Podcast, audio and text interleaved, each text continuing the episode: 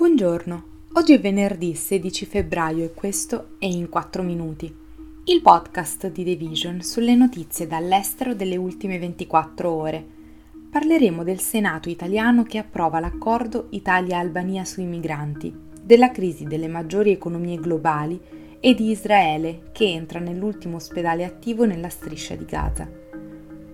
Dopo il sì della Camera tre settimane fa, Ieri l'Aula del Senato ha approvato in via definitiva il disegno di legge per l'accordo Italia-Albania sul trasferimento dei migranti. I voti favorevoli sono stati 93, i contrari 61 e non ci sono stati astenuti. Dai banchi della maggioranza è partito un applauso di autocompiacimento. Il capogruppo del PD, Alessandro Alfieri, invece, è intervenuto definendo l'iniziativa un gigantesco spot che costa 600 milioni ai contribuenti il provvedimento che prevede la costruzione di due hotspot italiani in territorio albanese non è stato in alcun modo modificato nel passaggio a Palazzo Madama. Le zone grigie rilevate in questi mesi da organizzazioni umanitarie e opposizioni nel testo definitivo restano quindi non chiarite. A partire dall'annuncio di novembre con l'incontro tra Meloni e Edirama, molte organizzazioni internazionali si sono infatti spese per chiedere al legislatore di ripensare o specificare alcuni aspetti dell'accordo, tra gli altri un rappresentante di UNHCR, organo ONU per la tutela dei richiedenti asilo, è intervenuta alla Camera chiedendo chiarimenti e risposte su tre aspetti fondamentali. La valutazione individuale dei trasferimenti, con particolare attenzione a minori e soggetti vulnerabili, l'accesso a procedure eque ed efficienti secondo gli standard previsti, tra cui cure e assistenza legale, e la garanzia di tutti i diritti connessi allo status internazionale di richiedenti asilo. Queste e altre richieste sono rimaste inascoltate. Con l'approvazione arrivata a fine gennaio da parte della Corte Costituzionale albanese, l'accordo è sempre più concreto Ancora una volta la politica del governo sui migranti è tutt'uno con la propaganda xenofoba e con una visione cinica del soggetto migrante. La soluzione, anche quando i costi in termini umanitari, strumentali, di risorse umane e finanziarie sono enormi, per la destra italiana è spostare il problema in un'altra nazione. Le economie del Regno Unito e del Giappone si sono ridotte alla fine dello scorso anno sottolineando il crescente divario tra la robusta crescita degli Stati Uniti e le condizioni più critiche del resto del mondo.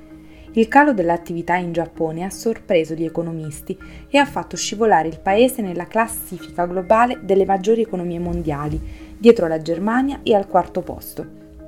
Nel Regno Unito l'economia si è contratta per il secondo trimestre consecutivo, il che rappresenta la definizione più breve di recessione. L'agenzia statistica britannica ha dichiarato giovedì che il prodotto interno lordo è sceso a un tasso annualizzato dell'1,4% negli ultimi tre mesi del 2023, a fronte di un aumento del 3,3% negli Stati Uniti nello stesso periodo.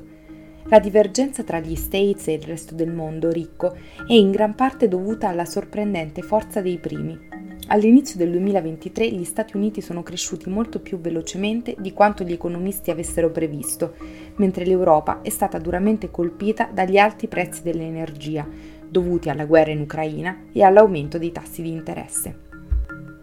Israele ha inviato truppe nel complesso medico Nasser per cercare combattenti di Hamas e corpi di ostaggi, un'incursione che ha suscitato allarme per la sorte di centinaia di pazienti e operatori sanitari e dei molti sfollati palestinesi che vi hanno cercato rifugio dalla guerra. L'incursione è avvenuta due giorni dopo che l'esercito israeliano aveva ordinato agli sfollati di evacuare l'ospedale, il più grande nel sud di Gaza e uno degli ultimi funzionanti dell'enclave, e dopo gli avvertimenti dei funzionari sanitari che un'operazione militare in quel luogo avrebbe potuto essere catastrofica per i civili.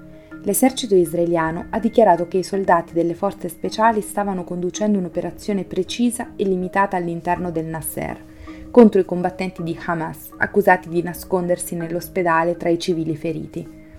Israele, che ha affermato che Hamas usa gli ospedali di Gaza come copertura per le operazioni militari, ha detto di avere informazioni, anche da ostaggi liberati, che il gruppo li ha tenuti prigionieri al suo interno Nessun organo di stampa ha potuto verificare in modo indipendente né le affermazioni di Israele né quelle di Hamas.